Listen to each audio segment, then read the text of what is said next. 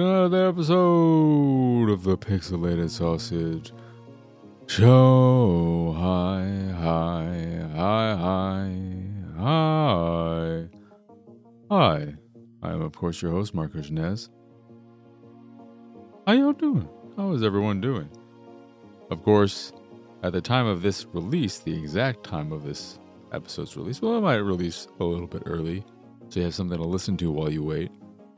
The Steam Deck OLED. Oh my, OLED will be released for ordering, that is.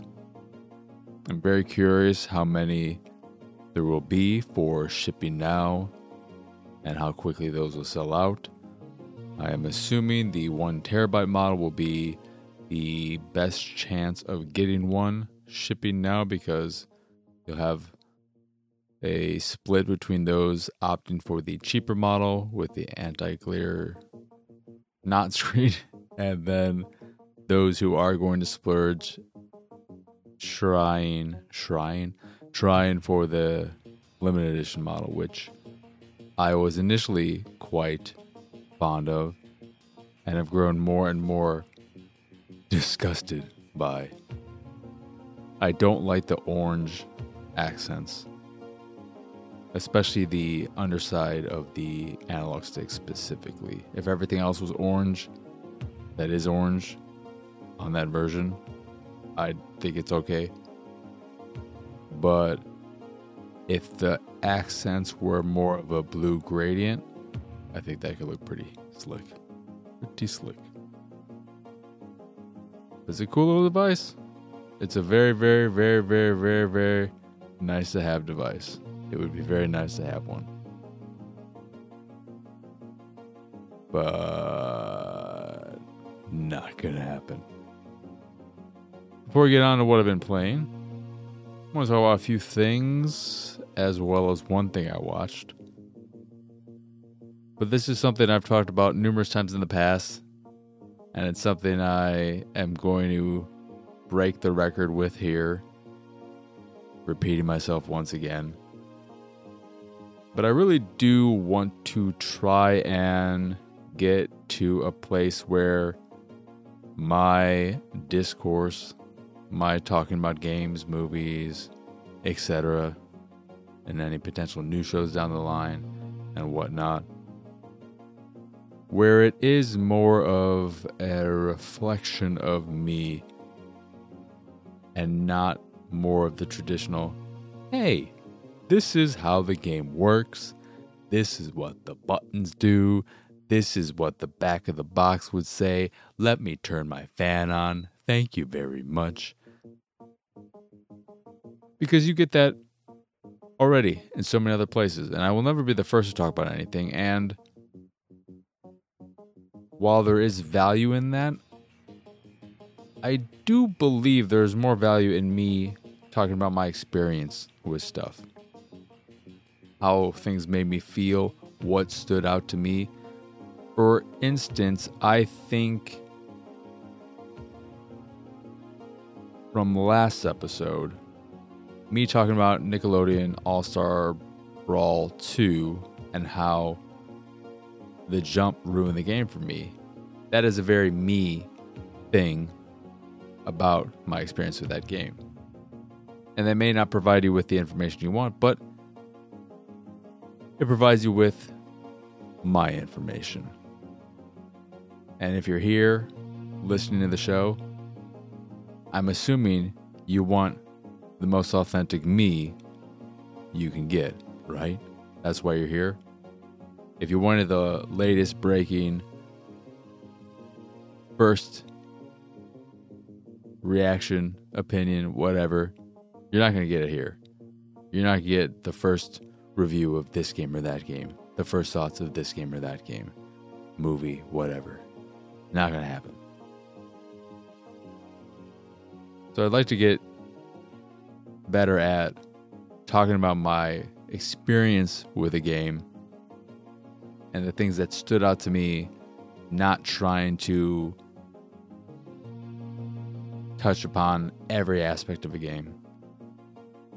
Both here and in Attack the Backlog and everything. I just want to be me. I want to be me. I want to be. That's no, that's not. I want to be me. That's I want to be rich, right? That old song. Someone listening, tell me. I want to be rich. Du, du, du, du. Da, da, da, da. Wasn't that one of the earliest MTV music video popular songs? I like that song. But enough about that. I can go on and on about what I want to do. We'll see if any of that happens. But before I get on to what I've been playing, which includes, let us get that list up so you can see Ebenezer and the Invisible World, The Talos Principle 2, Karma Zoo, Berzerk Recharge, No Son of Mine, and Cats, and nope, not that one. Forgot about that one. Nope, did not play that one. Shh, don't tell him. Before we get to those games that I played, I finally got around to watching Transformers Rise of the Beast. And that is in the running for worst Transformers movie to date. Not because it is as poorly written as the Bay movies or as bad in general as they are, but because it is the most boring Transformers movie to date.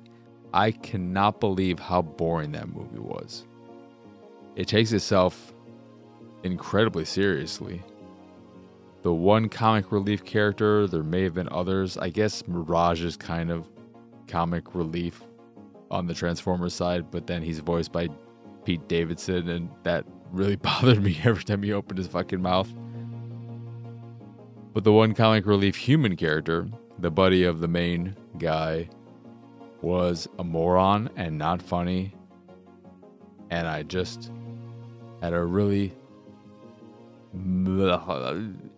most forgettable Transformers movie. And as bad as the other movies are on an objective level, you could say, they're at least so bad they're interesting, so bad they're good in many ways. I fucking love the first Mark Wahlberg movie. That is my favorite Transformers movie because it is so fucking batshit insane. And you get none of that in Rise of the Beast. The beasts are barely. Even the color palette, it's, it's a very ugly movie. There's not a lot of color to it. There's not a lot of even sunlight. I don't remember there being.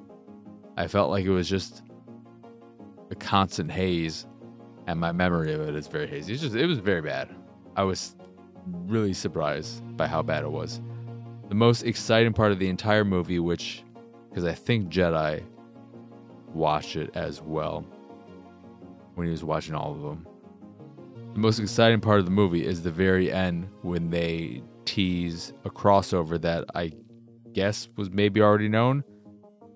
And he may have mentioned it, but I don't remember it. So when that showed up, I was like, oh, that could be interesting. But if it's if it's a crossover on the same level of quality as this mixed with Snake Eyes, the movie, thanks but no thanks. Anywho, let's get on to what I've been playing. Starting with Ebenezer and the Invisible World, a Metroidvania like where you play as Ebenezer Scrooge in a world that looks like it was made by the same people who made a low budget anime. The art style reminds me very much of low quality anime with very basic animations, missing frames, and the animations in the game don't look that great. The art I don't particularly like. And then the combat I'm not overly fond of. The, the world, uh, the background art, dull and doesn't look good repeated like some other art does. But what I don't like about the combat is that one, a good amount of the enemies don't do anything. They're just there and you kill them and you get some coins most of the time, but they're not attacking you. So why what are they there for other than to give me some coins? I kind of feel bad killing them. But then when you're fighting actual enemies, the repetition of combat is often go up to them to initiate their attack, then do your little back dash to get out of the way. And while they're recovering and getting ready to attack again, get in a few swipes before backdashing again, rinse and repeat. Gets old fast. And I don't like the fact that you can only dash backward. You can't dash in the direction you're pointing the analog stick. The one kind of interesting aspect of the game is the ghost system. So you'll unlock ghosts as you complete tasks for them. You'll run into them and they'll ask you to do a little mission, a little objective, complete it, and then they'll be added to your repertoire of ghosts, some of which open up the world so that you can explore more of it and access new areas, and others that work as magic essentially. So your very first ghost will do a kind of uppercut in front of you and then one of the first other ghosts you run into will reveal balloons in the environment that allow you to reach higher heights and new areas and another one that will do a spinning fire attack surrounding you which is very powerful especially against bosses i destroyed the first boss using that ability because they just sat there and took it like a punk ass but I found the whole experience rather dull and boring, like the art and everything else about the game. It's also incredibly, incredibly talky. Holy shit. I, I just remembered. The fucking game starts with it maybe was a little bit shorter, could have been a little bit longer, but it felt like at least 10 minutes of story in very poorly done weirdly heavily artifacted slideshow cutscene shit that had no voice acting, a lot of text to read that did not ask you to advance it when you wanted to, so you could miss it if you're a slow reader. And then not even sound effects to go along with the action happening in these little pictures, these slides. So you see an object break, you don't even hear a object breaking. You just hear this very quiet background music the entire time that made it really hard to care about all this text being dumped on you over the course of the first 10 or so minutes before you even got a chance to play any of the game. I'm not a fan of that kind of introduction to a game. I've, I've, I've talked about that in the past. I don't like getting a huge story dump before I even get a chance to play the game. So I was not fan, a, a fan of. Well, I wasn't a fan of that, but I was trying to say I wasn't fond of that. And then as you keep playing, you run into characters, and a lot of them just like to talk a lot, and the story and the writing is not interesting. But that's Ebenezer and the Invisible. Next up is the Talos Principle 2, which is a first person puzzler that reminded me quite a bit of The Witness. Sort of The Witness mixed with Portal. In that, after you get through the prologue and the introduction that's very heavily story related. You get sent to this area that is open and you can kind of freely explore it, but then you end up going into this little area that is going to send you to a specific place to solve puzzles. But in the first bit of the game, the puzzles are very derivative, standard stuff of putting blocks on buttons to open areas and manipulating beams of light of various colors to open pathways. And it's it's solid. There is a quality and performance mode. I would highly recommend playing on the performance mode because in either mode, I'm playing on Xbox Series X. I don't think it looks super great. I think it looks much better when you're in more industrial areas or underground areas and not when you are outdoors in the wilderness. The trees and all that don't look particularly good, which I'm assuming is because it is a fairly large area and it's just a lot of repetition. It's just, it doesn't look great, at least on console. Maybe it looks better on PC. So I would just recommend playing on performance mode. Also, I, I could notice a lot of slowdown happening on quality mode. Not a lot, a lot. Just it was it was not smooth enough that I did not like playing on it, and the visual trade off was not significant. That playing on performance mode was uh, hurt by that. But the puzzles were pretty alright in the two hours I played of the game. However, I was unable to engage with the narrative. And I'm not sure if it's because the first game is kind of essential if you want to do that. You don't have to engage with the narrative. You can just kind of pay enough attention to make sure you're doing what you need to do to progress the story so that you can get to the next puzzle or, or whatever. But I think I want to care about this story. It seems like there's probably something interesting there. And whether or not it's true, I feel like I'm missing something by having not played the first game. So I would like to do that before continue with two because there was just something that felt missing while I was playing the whole time. But it, it seems all right. I know it's a, a long game, and I'm not sure if the first game is that long as well. And I think I've come to realize that first person puzzles like this, and maybe just puzzle games in general, they're the kinds of games that I don't want to last too long. I really like puzzle games when they're on the shorter side. Because then their puzzle gimmicks. In the Talos Principle 2, you already started switching things up in the first main area where they start playing around with RGB and manipulating color that was kind of cool. But I always worry that the puzzles are going to get tired and repeated, and these are going to wear out their welcome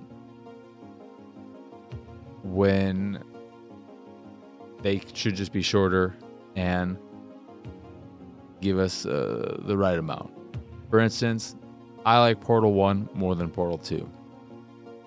A more recent example from this year, I thought Viewfinder while not super challenging from a puzzle standpoint, I really like that game and its length because it did some unique new things. And then it was over. The problem with Viewfinder was just that its attempt at trying to deliver a story was really, really bad. And did not want to deal with any of that. But I prefer these games when they're on the shorter side. And I think this one is in the 15 and 20 hour range. But I'm gonna check out the first game before I continue with the second one.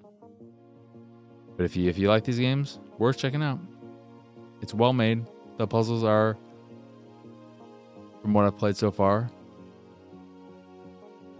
well well crafted, and not too challenging. I haven't run into anything yet, at least, but it's still so early on that I don't I don't think they would try to or want to put in anything that would potentially halt someone's progress. That is again the Talos Principle 2. Next up is KarmaZoo, a forced co op 2D platformer that gave me incredible anxiety. And that is something that is going to differ from person to person. Your mileage will vary heavily in this game, which is a shame because I love the look of it. I love the sound of it. I love the way it feels. Got a nice double jump. But the whole gimmick behind it is that you can do local co op, but if that's not an option, you have to play with other people online. I believe I believe you can host a game and play with people you know, but more than likely you're going to play with strangers. Up to 10 people can play together. And the way it works is that in order to progress through an area, you'll have to have somebody who's uh, standing on a switch so that they open a doorway and then that person or the multiple people can cross through there, stand on another switch, it'll keep it open so the other person can get back. And it's about working together despite being unable to talk with each other and encourages working together because one, you have to do it in order to progress in the game, or you're just not going to be able to do anything. While that's neat, it has a very journey ish vibe to it in that sense. I found it incredibly anxiety inducing to have to play that way with no single player option whatsoever. Part of the problem is that when starting a level, starting a run with a bunch of strangers, is that they'll, in my experience, try and get a full room of 10 people. And that is just fucking chaos. The screen is just littered with a bunch of people going about, and they're all going to try and do the same thing. And, and everyone is wanting to work together. But even so, you have all these little pixel people of various forms and shapes. The blobs, if they are new to the game, and then you might have a wolf, a mother thing, a robot looking thing. And it's just madness. It's absolute madness. And depending on who you're playing with, you'll have a bunch of people who don't want to do the the thing of sacrificing themselves so that everyone else can get through an area and then you can catch up. So I ended up being that person quite often. And at one point, I stood on a thing to let everyone through, and then they just left me behind, and I died, and I just followed them as a ghost until they got to the next area, and I was like, I don't like this. They're mean to me. Why are they all? Why are they so mean to me? But I think if you can find a it's like with anything when you're playing with randoms. You could find a good bunch, you could find a bad bunch, you could find a mixed bunch. Who knows? But the, the the general concept of the game, I think, is super interesting and something that will appeal to a lot of people. But for me, it's I can I just play by myself, please? Can I just play by myself? No? Oh, okay. All right. I, I think though, if I had the ability to play with some a, a group of people I knew, it could be a really fun time because it looks good, sounds great again, and I do like the way it feels. It's a it's a simple platformer, you just jump and a double jump, but it feels good. Nice tight controls. But that is KarmaZoo. Every time I see the title, I just want to start singing Karma Police, and it drives me nuts. that is very uh, it's a very very interesting game next up though is Berzerk recharge which is the latest game in the atari line of rechargification of classic games. They've done quite a few of these at this point. And Berzerk might be my new favorite. I never played this game originally but I have found myself growing more and more addicted to playing it. And it's because of a certain thing that I did to adjust the game experience that I'll get to shortly. But the way it works is that you are going from room to room to room that are getting progressively more difficult over time. I'm not sure what the exact number was. I don't know if it's always the same or how it changes. But you'll typically go through six to 10 rooms, I'd say, of a certain difficulty level. And then after that, it'll bump up the difficulty, rinse and repeat. So another six to 10 levels in that new difficulty. And then another tier above that, another tier above that. And the way it works is that you go into these rooms, there'll be a certain number of enemies in there that you have to dispatch. You don't have to dispatch them, but after a certain amount of time, or if you dispatch all the enemies quickly, one of the doorways to another room will start flashing red with a countdown timer of five seconds. And after that timer gets down to zero, a giant smiley face ball will come after you. And it's basically saying, It's time you moved on. Get the fuck out of this room and go to the next one. Go to another one. Just get the hell out of here. I, I think there is some kind of bonus to your score if you manage to make your way to that door and go through it before the big bad smiley face gets through. But that's basically all there is to the game. You get into a room, take out all the enemies, or as many as you can in a certain amount of time, and then move on to the next room.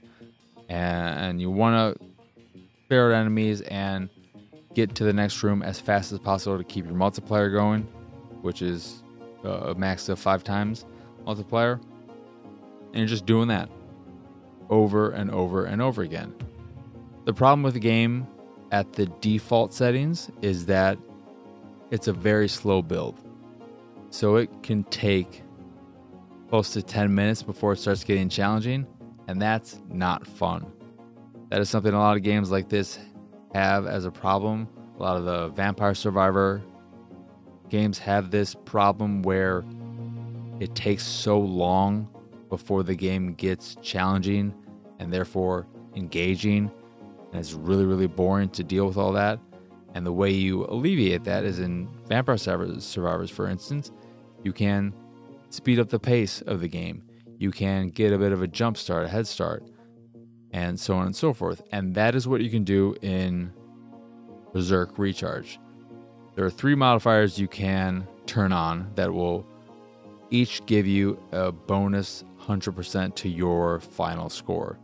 You can turn off all power ups, start the run with only one health point, and what is the other one? The uh, removing the ability to dash. Once I play through the game the first time, just with the default settings, everything turned on, and had a not great experience with it. I, I also checked out the challenge modes, which are just like in the other recharge games, a bunch of objective based levels that are okay, but not my preferred way to play them. They're they're they're fine if you are someone who likes to find the perfect run so that you can get the absolute best score you can and get the the top of the leaderboards. But I, I, I prefer the arcade modes in these games. And once I turned on all of those mo- those modifiers, I had such a better time playing the game because it was then challenging from the very first second because if I got hit once, run's over.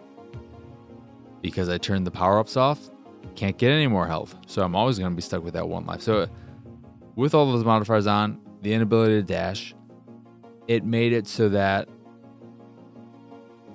the the game was exciting from second one because it was a one one hit and it's over run. It made me play more aggressively. There are plenty of times where I ended a run early because I just was doing stupid shit And it's a twin stick shooter. I don't know. I, I did mention that, but it is a twin stick shooter. That is the main action of the game. Probably easily assumed by the fact that you're going into these areas and dispatching enemies. How else would you be doing it? But it is a twin stick shooter, and it feels solid as that.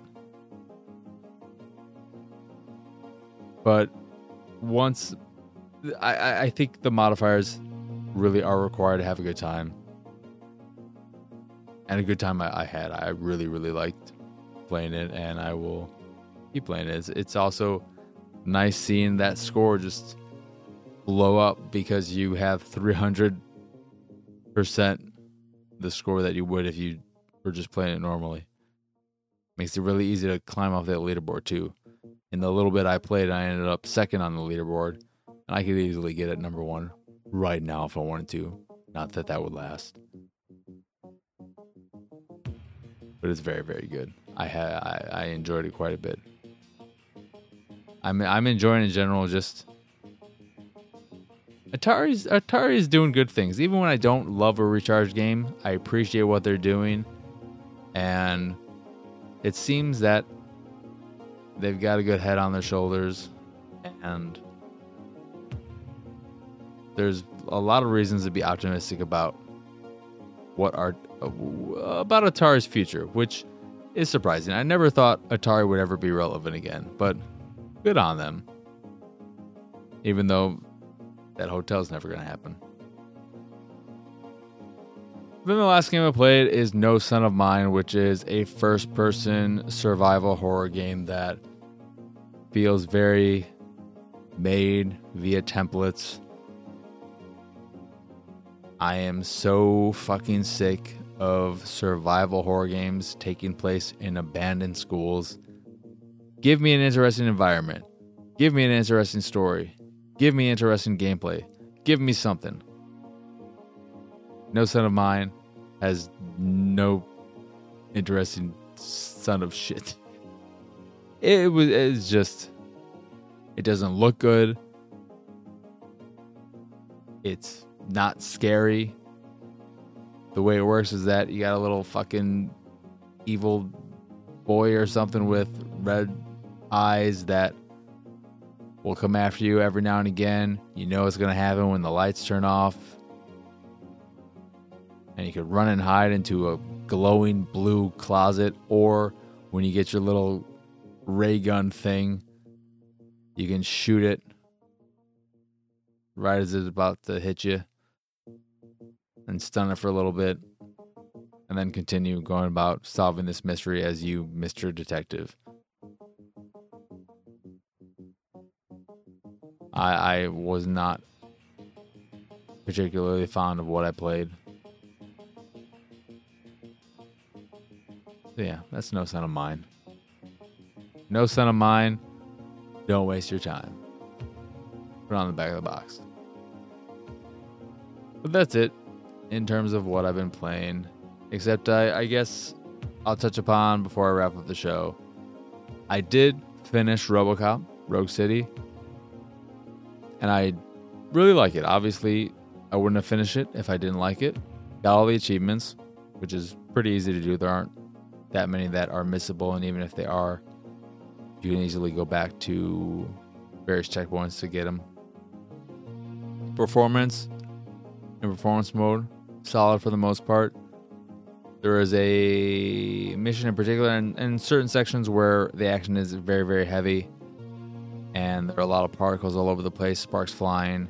It can get a bit messy, but overall, pretty good, except for the one mission at the old mill, I believe, which has a name along the lines of there can be only one. I'm not sure if it's exactly that because I don't know if they wanted to make a Highlander reference like that. But it's where Becker is using Robocop as a test subject for his new army of robots, sending them at you in various waves. And in that section, holy crap, it seemed like the frame rate dropped from being around 60 to 20s, maybe even the teens. It, it was a fucking absolute mess as things were just exploding all over the screen. But I, I really like the game. It can get a bit bogged down with all the menial stuff, but again, a lot of that stuff you don't have to do. And I think that's important to note because I've seen other people talk about the game and talk about that kind of stuff in a negative way, in a, a way that makes it sound like that stuff is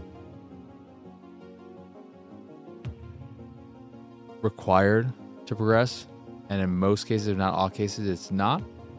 I can't say for sure that you cannot do all of it because I did all of it anyway.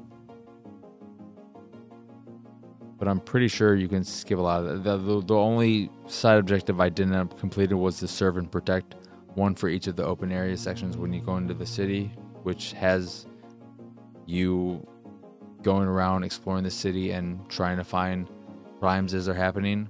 I didn't really feel like doing that because, of course, being Robocop, you walk everywhere. You have a bit of a fast walk. You don't have quite a sprint, but you can move a bit faster than normal. So there is a, a mild type of sprint in the game, more of a fast walk again. But after I played through it, one, I think it it really drags its feet in that final final act. The final mission just keeps going and going and going and I eventually got sick of mowing down all these enemies. And then when it seems that the game is over, you've cleared that area, you've beaten this final bad guy, get back to the police station and you get to talk to all the people who were a significant part of the story for you and see where things lie with all of them. It seems like the game's going to end. And and then you have one final mission with one final boss fight that goes on and on and on and it's just a poor decision i'd say. Uh, that didn't need to be there. That didn't add anything to the experience. But what i left the game with was a desire to see something i really like the way the game plays i like the gun combat a lot as repetitive as it became it still felt really good. As much as the performance could take a hit here and there, I think they could probably clean it up a bit. And the action on screen looks really, really good with all the particle effects, sparks flying, papers flying, etc. It's a very, very satisfying combat system. The gunplay is very, very satisfying. The impact on enemies, it's all great. And what I started thinking probably halfway through my experience is that I would really love for, and it's in the title Rogue City, some kind of rogue light DLC that took the combat, took the skill tree, and let you go on runs that are more combat focused, don't have any of the menial tasks where they have you, and just maybe make it some kind of simulation in his head, some kind of a simulation where he has to relearn how combat works or whatever, and you can throw in new combat systems, experimental systems. Maybe that could be the the conceit of the new game mode or a standalone thing where they're going to be testing a bunch of new combat systems with Robocop to see what sticks and what doesn't. So you'll have. I'm not going to try and come up with anything off the top of my head here, but I would really like something that dumbs down the experience to just the combat and allows you to have a lot of fun encounters because that that is the highlight of the game. As fun and as silly as it is seeing Robocop do menial work, it's a lot more fun when you're just getting to blast enemies away and see limbs flying, heads exploding, people screaming, My arm, my arm, where's my arm? I don't have an arm anymore. And stuff like that. So just give me more of that.